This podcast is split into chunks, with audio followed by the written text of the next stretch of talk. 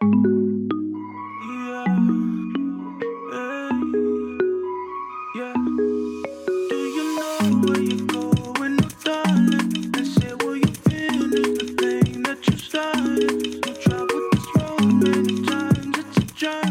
hello. This is Deo Moano. Thank you so much for joining and listening to our podcast, Persevere to Excel podcast. I'm so excited to be back with this interviews today in this cold, breezy New Hampshire weather.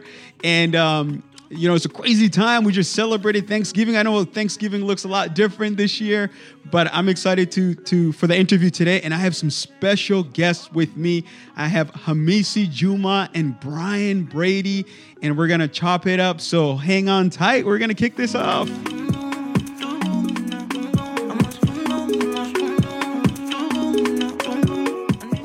Great, great, great, great. Well, I just want to say I've I've known you guys for a good amount of time, and I'm super excited to have you join me on the podcast. Part of part of the brotherly podcast um, uh, focus that I'm focusing on for this next couple of weeks, where I'm bringing in different uh, brothers do I know, some people of color that I know in the community, uh, to just to just chop it up, to have conversation around uh, what's been happening, where people are, family dynamic, what's going on with coping with COVID, but more importantly, to create a space where this is just an authentic conversation. Hopefully, that it uplifts other folks that hear this. So, um, I got my friend Hamisi here, and I have uh, Brian Brady with me. So, Hamisi, tell me a little bit about yourself. For our opening, I'm just curious because I, I know you got your African background from Congo, but how do you, how do you celebrate Thanksgiving? Like, what, what's, what's your go to? How did you and the family celebrate Thanksgiving?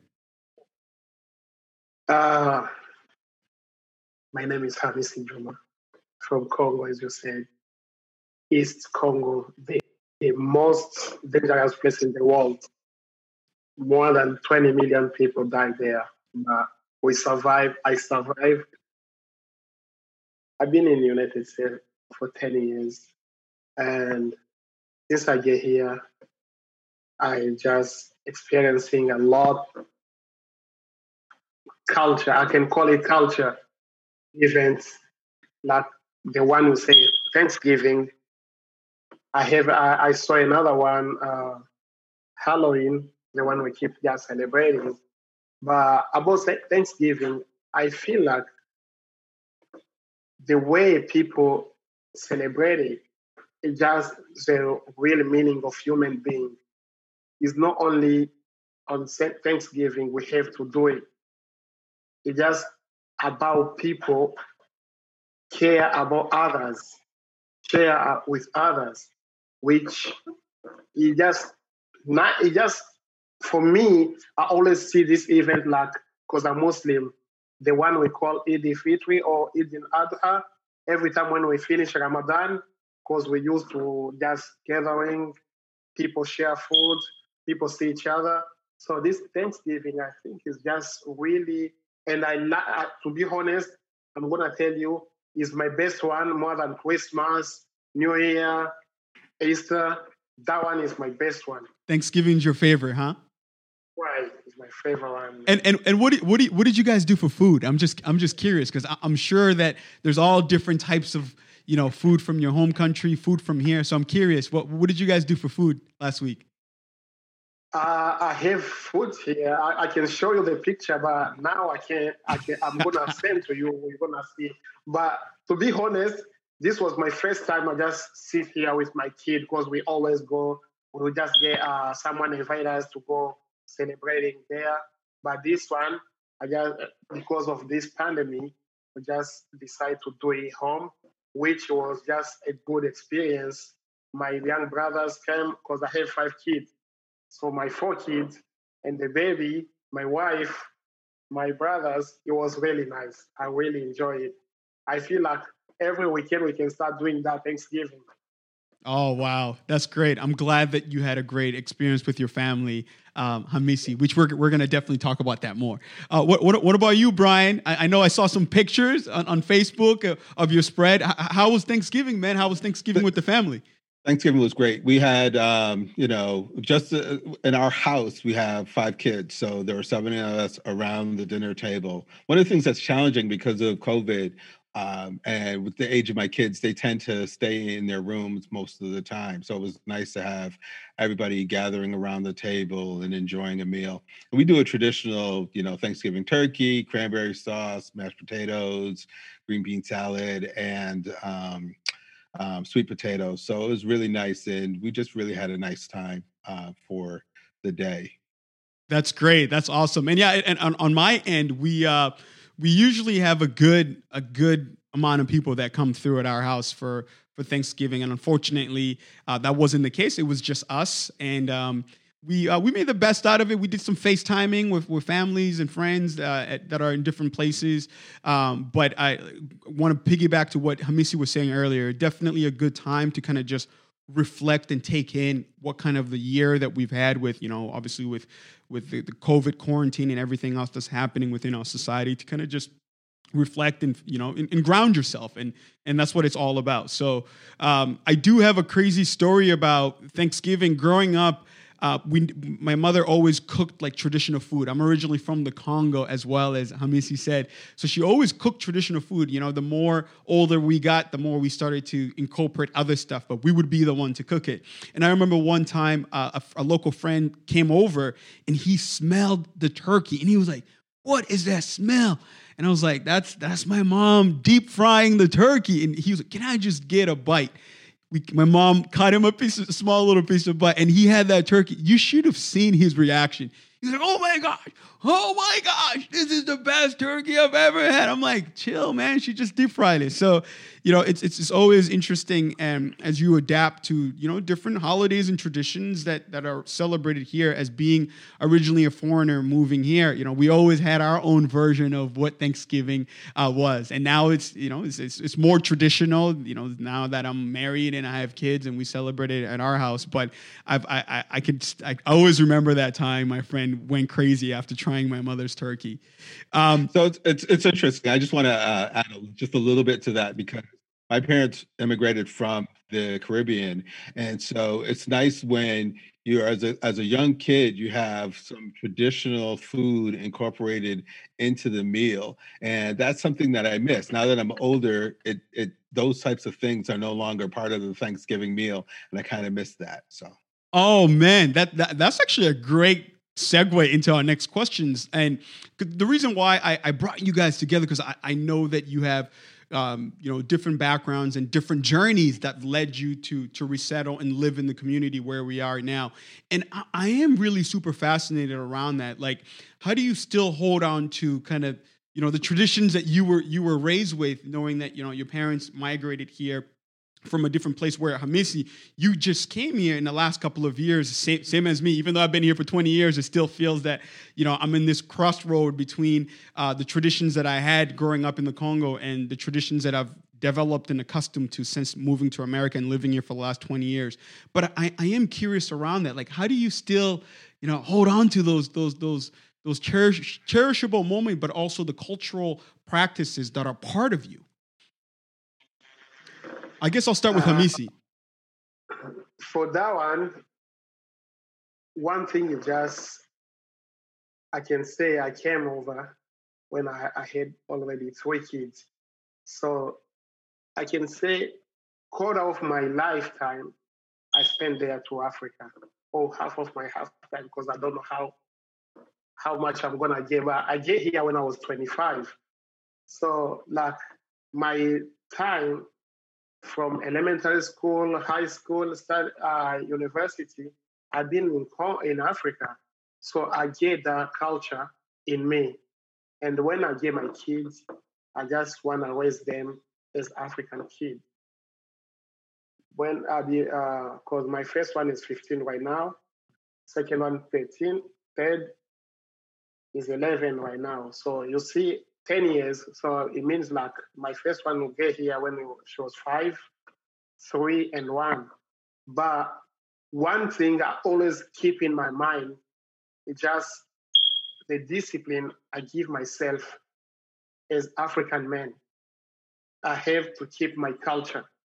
I don't need to keep all of them, but most of the one I feel like this is good for my life and good for my family, I have to keep it. The reason why every time I tell you, I, I always call you, text you, my brother, I'm gonna go back. I'm gonna go back to uh, for vacation. I never go anywhere else. Every time I get vacation, I always go back in Congo, in Africa, like those are our neighbor countries. Because I wanna keep that culture in me. I wanna keep my blood. Like I don't wanna lose anything.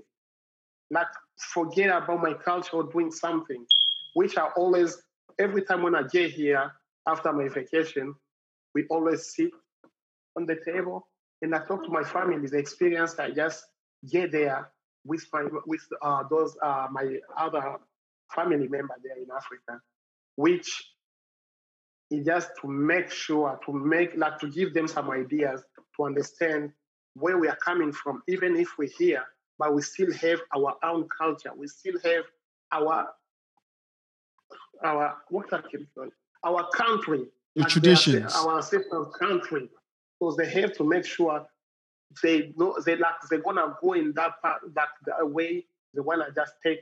Because once you just forget about where you are coming from, it means like you get lost. There's a uh, a a sentence like a like a I don't know how I can call it, but in French they always call it an adage, which says in Swahili, msahau kwao ni mtumwa. Whoever forget where he's coming from is like a slave, which I don't want my kids lose that one. Even if they're doing like most of their stuff here, they just get married, doing everything here.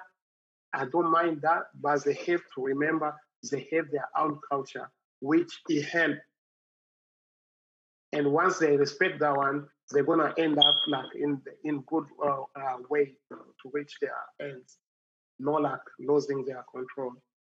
Thank you, thank you so much for sharing that, Hamisi. So it sounds like you're you're very intentional. Uh, one of the things that you brought up is the fact that you came here to this country when you were 25 years old, already with three children, and you make it an effort that when you take those vacation time or vacation experiences, that you're going back home and when you come back, you're sharing with your family what your experience has been because for you, it's very important to make sure that the tradition and the cultural practices it's still infused in your family, even though um, your kids have different experiences growing up here in America. Thank you so much for sharing. What, what about you, Brian? How, how, I know you mentioned kind of your, your family's upbringing. I know one time, you know, you introduced me to a local place where they were selling oxtail, part of their yes, meal. You know, so absolutely. Wow. So I'm just curious from you, Brian. How, how have you kept, you know, your, your, your, the traditions that, that were passed on from your family, and what that journey it's been like in retaining it? So, I mean, culture is just really fascinating. One of the things is um, you don't think about your culture while you're experiencing it. It's just what you know. It's how you're you're experiencing life, right? Very true. And so, as a child, the food you eat, the music you listen to, the way you dress, the way you are comfortable are things that you experience. And it's fortunate because when you come in, you're able to then see how things are different and and you can actually incorporate your culture into wherever you're living right and so you might think that you're you're coming from a unique culture like for me you know my parents from the west indies i have this sort of west indian american culture but reflecting that in my life here in new hampshire part of that is new hampshire becomes a part of that recipe it would be completely different if I grew up in Chicago or if I moved to California.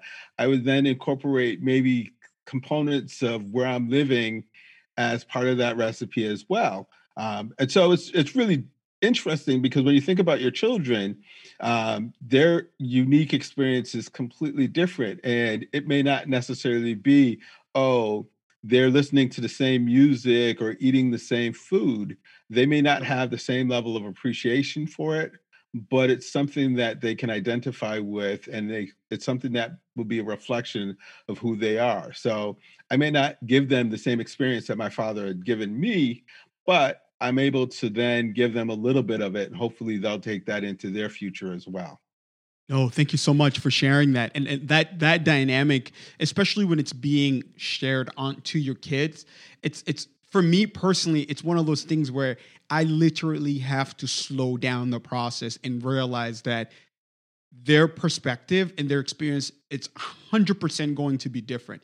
So I can't just like assume or get mad if I'm not spending the time to educate and teach them about where I came from and what the practices you know that that that I grew up with or even just the dynamic between my mother and I, right? Like my mother's still very a lot of her approach is still very Congolese African like. So when she's around my kids, like my kids know that uh, they call it Coco, which is Coco is you know a way of saying grandmother in in in in, uh-huh. in Lingala and Swahili, and but they just know that certain attributes grandma Coco has is very accustomed to Coco because of where Coco and Dad came from. But I don't think they think too much of some of those traditions as that was Daddy's tr- practices and traditions too. So when I bring it up, it's almost like they have to like oh realize oh yeah okay yeah we forgot like daddy is from congo but they don't like example like they don't hear my accent or whatever it is right? Like whatever the way that i my day-to-day operation is with them um, uh, the only thing that they get on a consistent basis is like you know maybe some of the type of food that might cook. I love i love my food soupy right? So i might have beans over rice or chicken where my middle child is more receptive to that types of food where so they see that on a consistent basis. But when it comes to like just like even just different approach. Like I find myself sometimes I'm frustrated. I'm like, how do they not know? Then I remember like this is not their experience. This yeah. is not their experience at all. And sometimes my kid will ask me something about, you know, an experience that, that that that is in Africa or whatever it is, and I get insulted. I'm like, how can it be that my son is asking me such a questions like this? Doesn't he know? And then I'm like, ew, like he, he's growing up here. Like it's it's also a reflection of technology. I had a conversation with my kids about five years ago where I was listening to just this motivational tape, and one of the lines in it was like, Ali said, I am the greatest, and he became the greatest. And someone asked, one of the kids asked, Who's Ali? And I was like, You do not know who Muhammad Ali is? And I realized that as a dad, my job was to introduce them to Muhammad Ali. And so we were able to show them who Muhammad Ali was, how he grew up in Louis, and, um, Louisville, Kentucky, how he became the greatest heavyweight fighter in the world, and just his his whole story. And I was able to show them the movie uh, starring Will Smith. And I said, this is your job to be able to connect them to your history and the people who are important in the history uh, so that that can linger on and the great thing is is when we made a trip last winter to louisville kentucky we were able to go visit the ali experience that's great and it was not anything foreign to them. They knew who Muhammad Ali was going in, and the humanitarian work, his his his boxing career, his challenges with the government, his um, refusal to fight in Vietnam in the army, all of those things were something that they were able to take away. And those were lessons that I was able to share with them. Um, and that's something that I could, I, I can appreciate. And, and, and, that's and that's the crazy part. I'm gonna throw it back to you, Hamisi. But it, the crazy part is like you literally have to stop the process of that autopilot. That's the reality of your current environment, in order to create the space to infuse things such as that. And, and, and, and unfortunately, because of sometimes the make of the environment that your kids might be growing in, some of those experiences that you had, or some of those things that are like common knowledge, are just not part of the everyday lingo and experiences that they're experiencing. So, thank you for sharing that, Brian. Uh, Hamisi, what, what, what about you? I know you, you had something to say. Yeah, uh, thank you, Brian, for that piece you bring for Muhammad Ali. But for me, I'm going to bring it about food. Because today I was eating with my kid after work and we were sitting. So we start talking just a little bit. And I told uh, my daughter, like, do you know our African, uh, our culture food, the one more respectable? She said, no, dad. And I told her, it's just uh, rice and cassava leaves, pondu, mm-hmm. So my uh, my wife told them like, you know, uh, what's your your your favorite your, your favorite food? So they said, yeah, pondu and, uh, and rice, sunbed rice. So I told them, you see how the culture is connected. This is more respectable food from our culture. But you guys never been there. And I wasn't even in the our our village. But for me, I've grown up. I, I, I like that one, the rice, uh, and, and, and Sunday. My kids never been there, but look, they just that is their favorite food. If you cook uh, rice and beans, they're gonna eat because okay, they're gonna eat. But for rice and Sunday and or pondu, they really like it. So I told them, this is our culture, and never forget it. We have different culture, and every culture has their food. So they asked my wife, they asked her, Mama, what about yours? Because they know we are different culture. Yeah. And and my wife tell them like uh, our culture just sweet potato, and I think it's just kind of meal. The one you know the, the milk sauce they just put it together. That is uh, their their food. So they said we never eat your food, but we always eat Papa's food. Papa's food. Yeah, so, said, yeah, but one day is my plan. I'm gonna take them there so they can just see the real life about Africa. Because most of the time when they just what they are, they're just killing each other, famine, people don't have electricity. But I'm gonna just take them there so they can see more reality, more than what they've been seeing on the on the media. No, hundred percent. And and and and and and and there's so many different opportunities that even if we're not within this the culture practices that we grew up with, to still keep it in the forefront. And it sounds like food and history and teaching certain things are so critical. Um, last week, my kid said something kind of insulting at some point regarding a perspective that he had around um, um, the African experience, and and I remember I just stopped and I literally went to. Um, I have a lot of my ba- pictures when I was in Congo um, screenshot on my phone, and um, and I was just like, stop. And I went on my phone and I pulled up a bunch of pictures of me when I was like three and four, and I pointed at his face and I said, "What is Daddy wearing?" And he said, you're wearing you're wearing shoes, you're wearing socks, you're wearing shorts, you're wearing mm-hmm. pants. And I said, you know, this was when daddy was in the Congo, right? And he smiled, but at that moment for me, I knew for sure that that visualization was the only thing that was going to be close to him for him to understand right. what the experience that I came out of.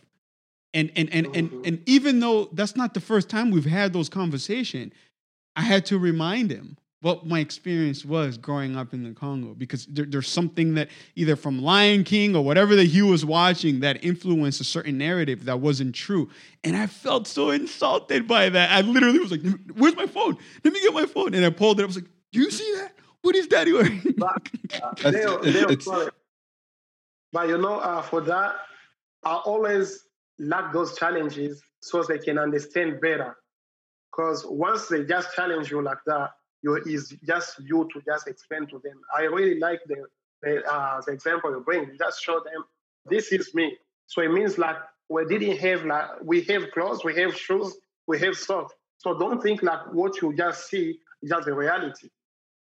We have our own reality, which if you get there, you're gonna be just so surprised to see what you just see on the media and what is in, on the reality. Yeah, I think I that it's it's, it's, a fascinating um, it's a fascinating thing because it really comes down to the lens that we view the world. And for most kids in this country, it's not that they see Africa as a place that's impoverished; it's they don't see Africa at all, and so they fill in the the the blank space with what everybody else will have as a description of places in Africa. And I think that you know we don't get any media that reflects the life of of the world outside of our own little specific lens. It's like you know, um, very unfortunate. And I think we should see movies that are set in Africa that show life and culture. When you look at um, a movie from Africa and you talk to a kid, any kid, they'll say, "Well, my only perspective is Wakanda." And the reality is, is that Wakanda is fictional. We want them to see, mm-hmm. you know, what does Nairobi look like? You know, how, the traffic jams, and and and and there are reflections of that in some areas, but we need to show more. And I think that that's very important. Um, and, and, we have to stop this sort of like um sort of like only 100 mile view of the world. We need to sort of expand beyond that and re- and recognize that you know there are a lot of different places and people who are raising children and trying to live their lives and and they have sort of the same dreams and and passion and interests that we all do. You know iphones are not just unique to the us everybody in the world can use an iphone and they're taking pictures and they're publishing those pictures up on instagram. And so if you want to see the world you need to expand your lens so that you can see those reflections and make certain that our children see it as well. No, that, that makes a lot of sense. I um I, I want to move on to the next segment of questions that I have. We can definitely stay here forever. I I I, I do want to talk about like the dynamic of of fatherhood, right? And and and, and father and, and and father fatherhood responsibility as a as as as a black father, right? As a as a as a black dad and a black um leader within your household right? I, I, that's something that i've it's been a crazy journey for me. I mean i'm still somewhat a young father. My oldest child is eight years old and i feel like i'm, I'm this is my second part of life of being a father. The first one was was thrown at me as being the oldest of five brothers and having to kind of play that role but shifting yeah. into being your own father to your own children is a different experience. And so part of this segment, I just wanted to I want to talk about like the dynamic of, you know, what did you bring with you based on how you were raised and the experiences that you you you had with your father that influenced what type of dad you are today or what have you what how have you transformed and, and morphed in something that's that's a little bit different right than what your additional um, uh, experiences were. Because the, the big thing within the narrative that we hear a lot, you know, especially in the media and society wide, is always like, you know, the absence of black fathers within families, and and and and you know, we know that when you look at statistic, it is an issue in, in America when you look at that. But at the same time, there are dads that are present that are committed to their children at at, at, at many different capacities. So um, when I was thinking about our conversation today, I was like, man, I want I want to talk about that. Here I here I have my my good friends who are also fathers and with kids in different age group. Like, what has their experiences been like? Um, so I'll start with you, Hamisi. I, am curious to know, you know, being and congratulations on your newest edition, man. I, I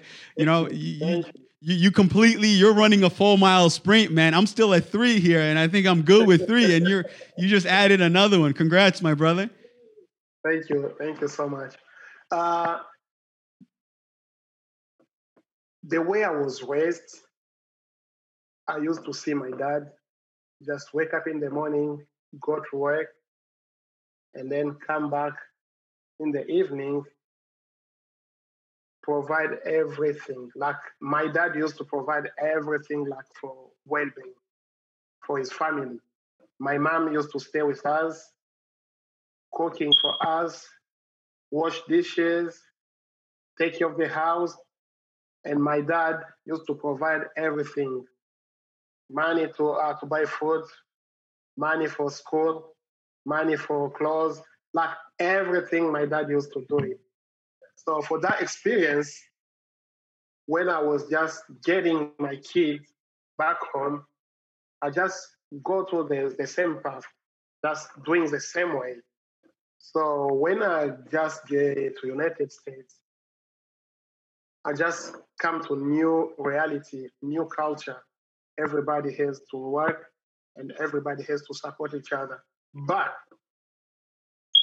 I like the idea for me as African man, I always like to work hard so my wife can take care of the kids. Up to now, I still have that. My wife works sometimes, but I've never, I, do, I don't want to see my wife get stressed about work. Every time when she feel, I just feel like she, oh, today it was too much. You know what? The next, uh, the next thing I always tell her, you know what? Leave that job, stay home. I'll work for you.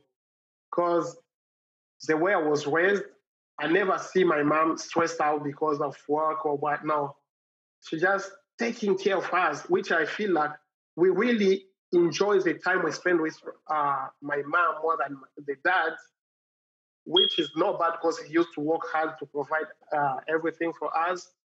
But here, we feel like I feel like if I'm working and my wife working as well, we're gonna have some disconnection between our kids and us.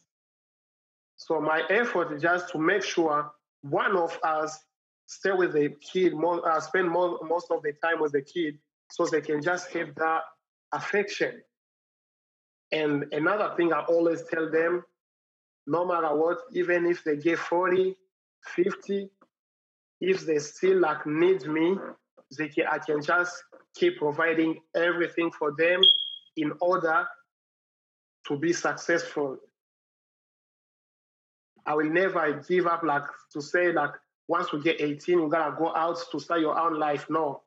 For me, I feel like I have too much responsibility on them to make sure they just go to the right path to just living their, their dream life.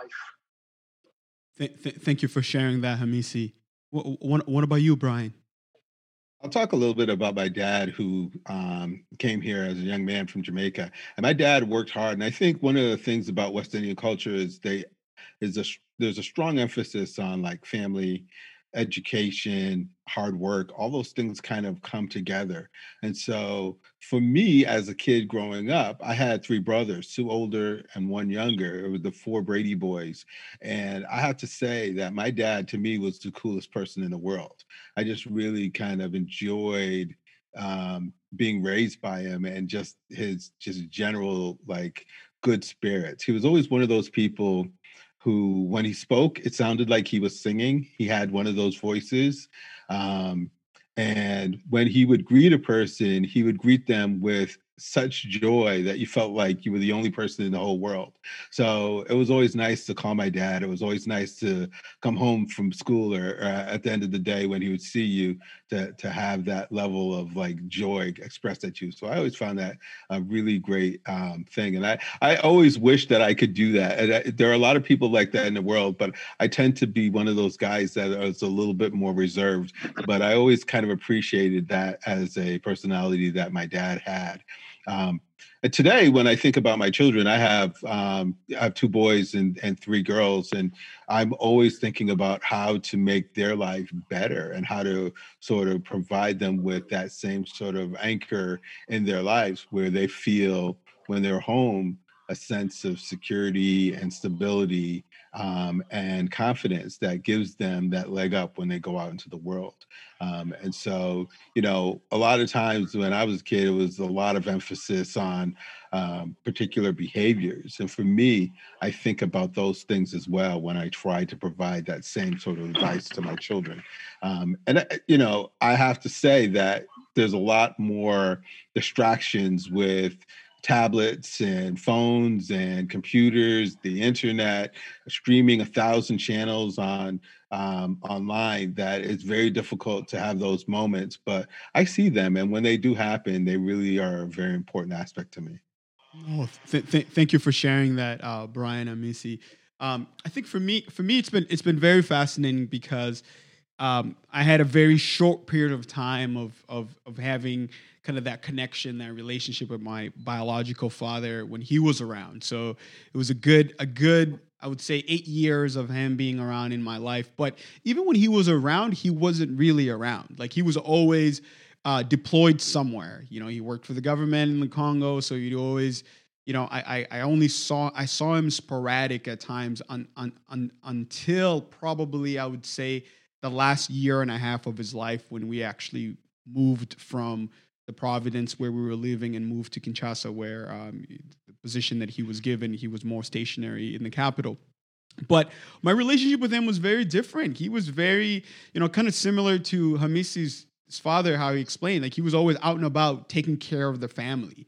Um, and with him and I, he didn't really have a lot of like emotional connection with me. For him, it was really more about the disciplinary side of things, right? Like I remember things like, you know, is your knees dirty? You gotta scrub your knees. Like I don't want to come home and see your knees dirty. Like you know, I I remember seeing him um, around the education stuff. He always put me in experimental classes. I remember in the Providence where we were leaving, there was a local university there, and um, teachers would, professors would do experimental teachings to kindergarten students around mathematical formula, and I was one of the kid that was part of that program. Um, so then when we moved to to the capital, it was always like it was always about like your performance, and unfortunately, that was a lot of the experiences that I had with him. And when he was, I remember towards the end when he was deployed, uh, when I would talk to him to on the phone, he would always say, "Take care of your mom, take care of your brothers." And mind you, I was six and a half years old, seven years old, and that's what he would tell me: "Take care of your your mom and take care of your your brothers." Um, but I, I would say though, where I got kind of that that emotional attachment and that intimate attachment was really a, the relationship that I had with my mother. And and um, so she played that role, you know, like 100%. And, and later on in life, when I finally moved to America, uh, different male figure through churches and different community male that I really gravitated towards, they're the ones who kind of, you know, they, they, they were there to kind of play that male figure. So translating that into my father role, once I started having kids, I I actually learned a lot about how to be affectionate. Not how to be affectionate, but how to how to be present around the emotional drive that you feel as a father from your kids.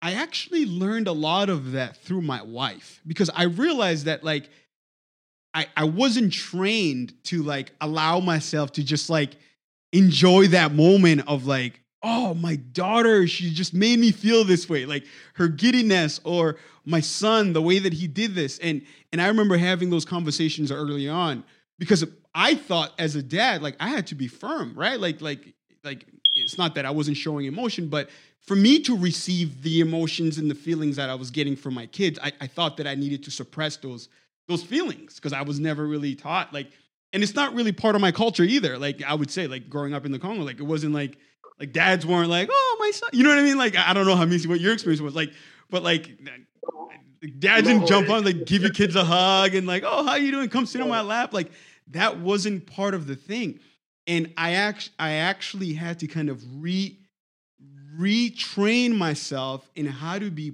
present around the emotional, just like the emotion that happens you know? So um so I, I, definitely wanted to share that because i feel like that's been part of that journey for me.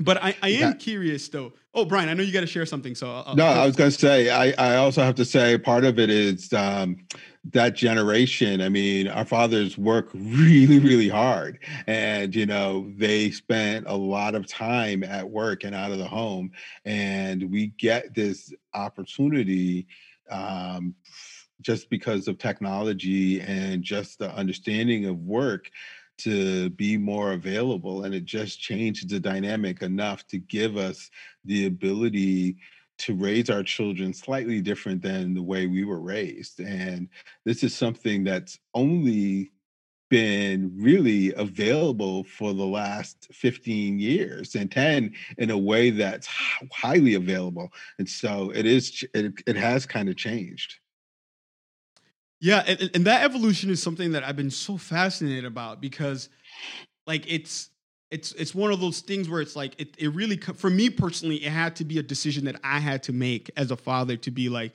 it's okay for me to to allow myself to feel this emotion around how my kids make me feel. Because yeah. I, I wasn't taught about that. I like like i remember even even with my mom like she my mom was like you got hurt by something? Like come on dale you got this. Like because weakness anything that was gonna break you apart internally, there was no space to even consider that. You know, so it was always like, put your best foot forward, put your best foot forward. But I also want to piggyback to what you just said, Brian. Like, it's almost the access that we now have in terms of time, resources, flexibility. I know it looks different for everybody.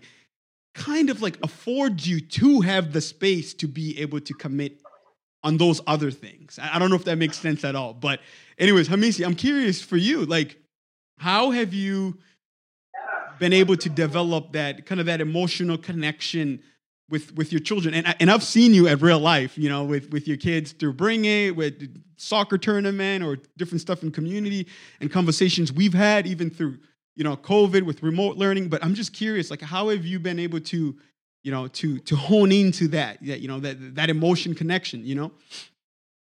Yeah, uh, as you know, I've been working a lot. Like past nine years, I've been working second shift, but I just feel like I had some disconnection to my to my kids, especially uh, before this pandemic, before they started remote learning. Imagine me get back home around 12 a.m., get ready to sleep maybe at 1, then wake up at 6, go to school at 6.30 or 7, and then when I, I come back again to work, they, they're already uh, sleeping. So I had that disconnection between like the, with my kid. So I decided to move to first shift so I can just have more time with them so I can just give them the time, the one that they need from me. But I really enjoy this uh, eight month I've been home with them since uh, since March. I really get time to understand my kids, to know them better, even to that just teach them most of the time you, you, you used to see them bring it. Someone will take them, will bring them, and someone will just pick them up, which I didn't like that. I want to be involved in their life. I want to just get like experience their, their, their life. Like I want to just put myself on the same shoes with them so we can just understand each other better and then we can just they can just growing with uh, one um, like one experience.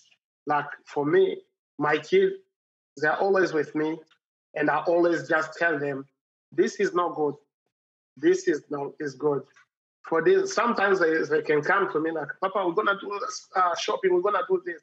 Yes, we can do that, but there is time for everything.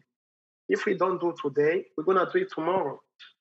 Don't pressurize or don't put too much pressure on to say if you want to do it, it's better to say, okay, I can do it. But that depends with your time. You have to have a schedule. You have to plan everything. And then if some something like happen, you see like your mom, you can ask your mom and she said no. Just don't blame her, don't just start complaining. First you gotta ask her, Mama, why? What happened? Oh daddy, why this happened? And he he gonna get some uh reason he's gonna give to you to say this is not right, uh, it's not right because I have to do something. I have to do this one. So for me, as you say, you just keep learning by yourself as you just get some experience living with your mom and your, your young brothers, and now you're with your, your kids. But for me, I learned from my mom, my dad, I learned from uh, other parents in Africa, but different way here. Because no matter what, we have different experience right now with those uh, parents in Africa, which I feel like is so hard for those uh, parents, especially for dad, because imagine he just he gotta go to work in the morning and maybe come back around 10, 11 p.m. The kid already sleeping. He doesn't know how they eat. He doesn't know how they sleep because that is a way of life. He has to fight for his family. So that one, I'm I'm so I wish I can do something so those parents, they, those dads, they can have more time with their kids because they work they work seven days. they can't say like, "This is my day off, so I can be with my family." If he stay home, how's they gonna they gonna eat? How's gonna make uh, his family survive? So this is what I just feel like those people maybe. And I told my I told my dad one time. I I told him like I know we didn't have enough time to uh, like to spend together, but I do understand why now because I have family. You have to work hard to make sure we get what we need.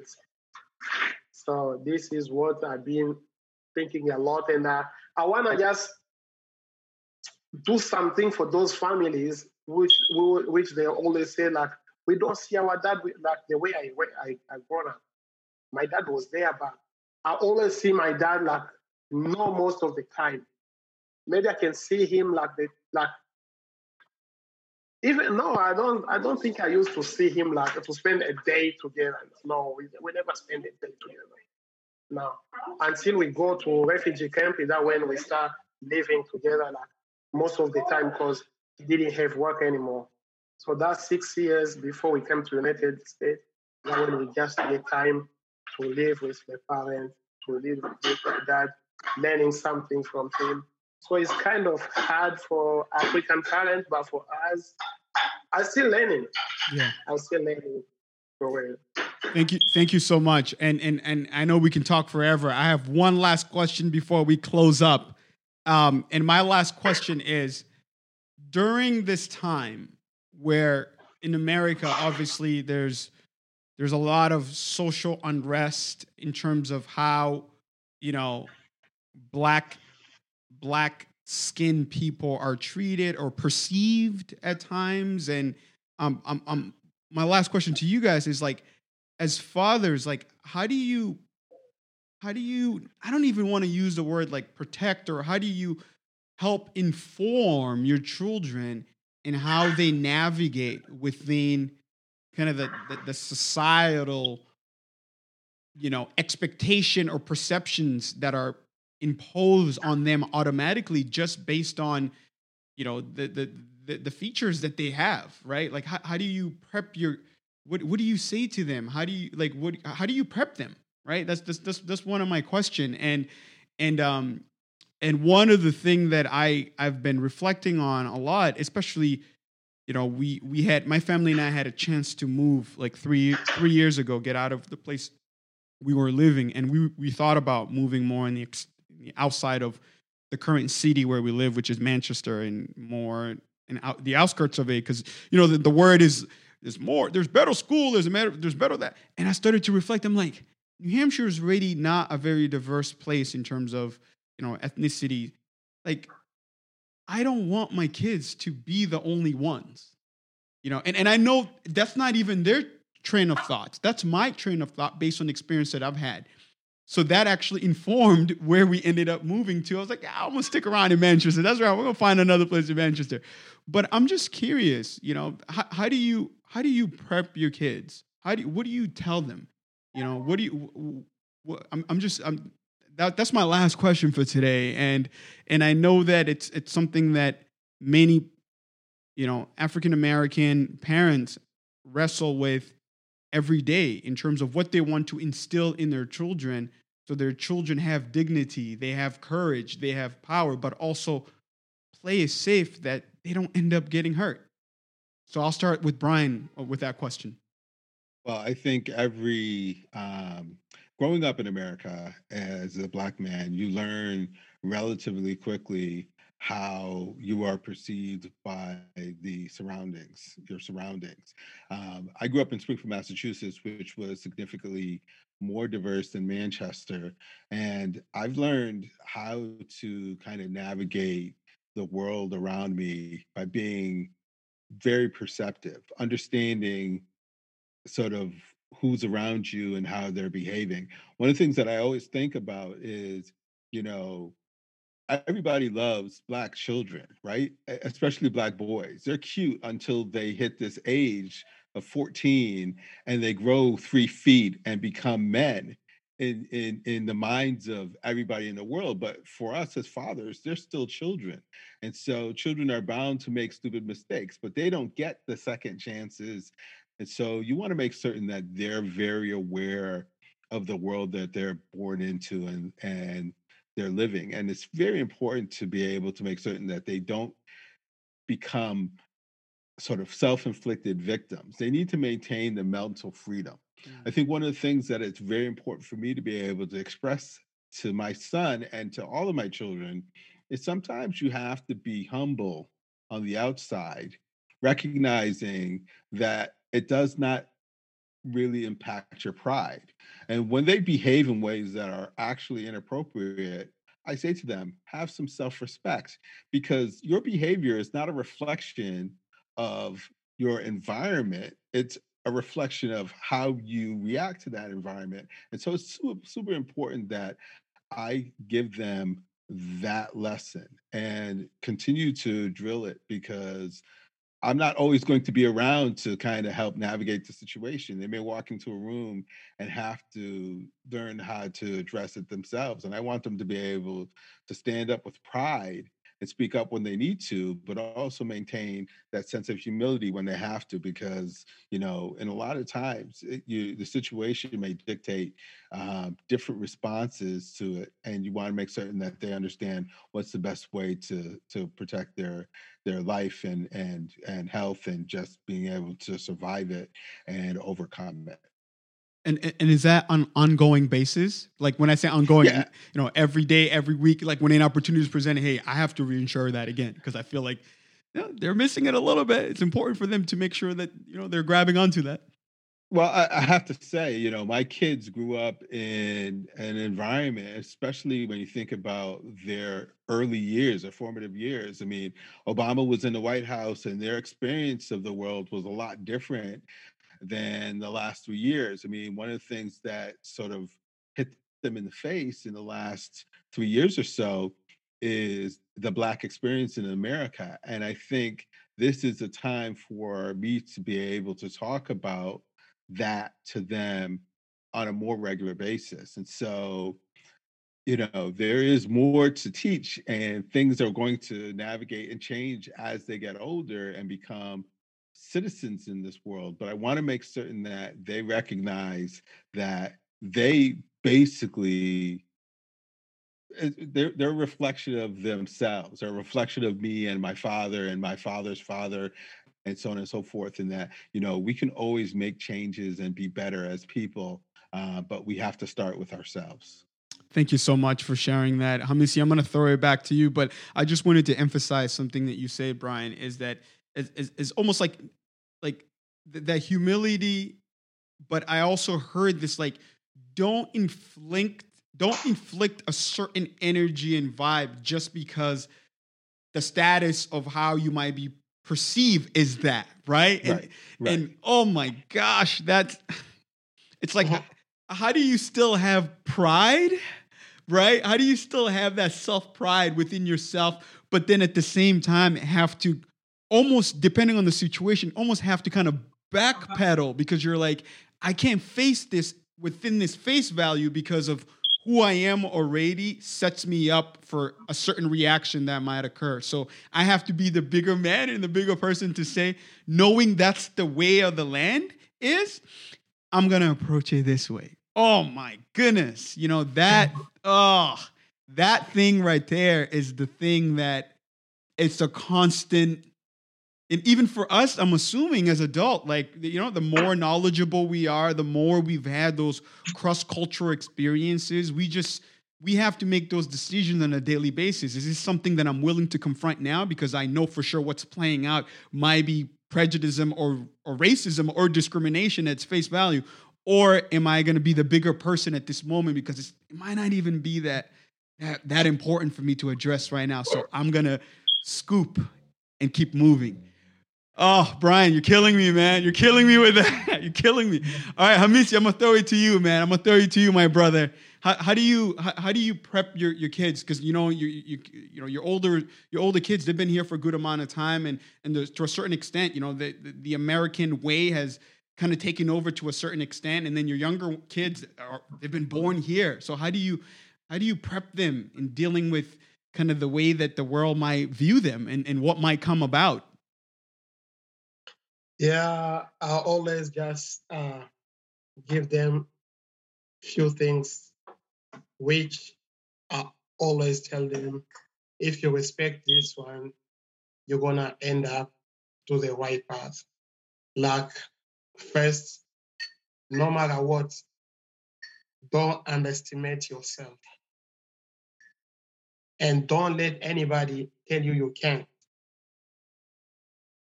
First, you gotta be proud who you are. You gotta just be you. It doesn't matter who just tell you, oh, Juma, Lodi, Bamedi, this.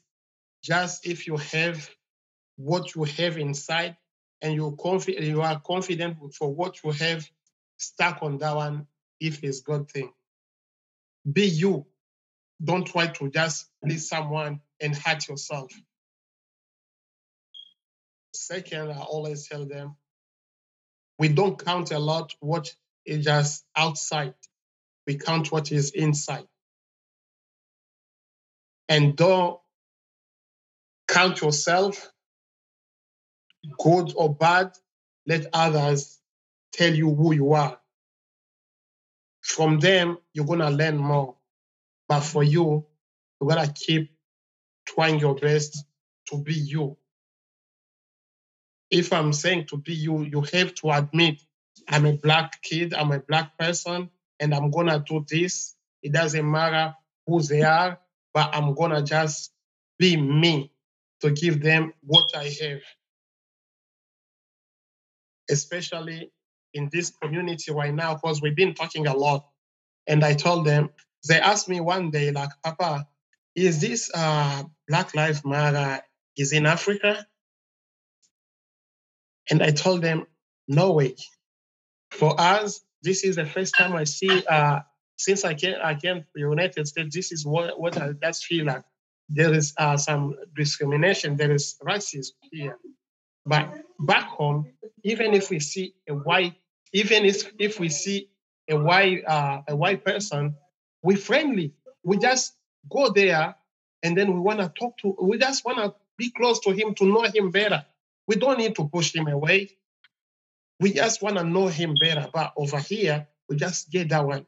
We never, I, we never experienced those uh, esclavages, but to just make sure, like, to just give like this, this is this high class, this is uh, middle class, this is like uh, low class. No, we don't have that one. So for me, we don't have that one, and you guys have to keep that in your mind. We never have that one, or nobody's above another one.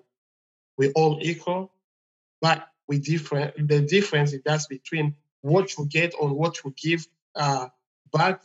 That what counts more. Well, here you have it. I got I got chills in the back of my ears having this conversation with Brian and Hamisi, and I hope to bring them back hopefully in the spring so we can continue this conversation. Um, this is what it's all about. I think you know that each each person has its own story and each story that's unique to them.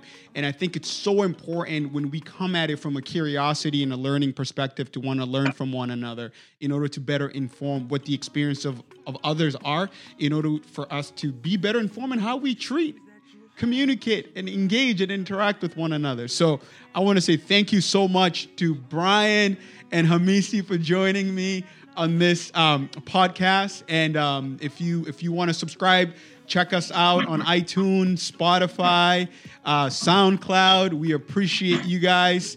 And um, it's about persevere to excel. That's what it's about. That's what this podcast is about. And I am super grateful and super thankful to be able to have this authentic conversation with my brothers. Thank you guys so much.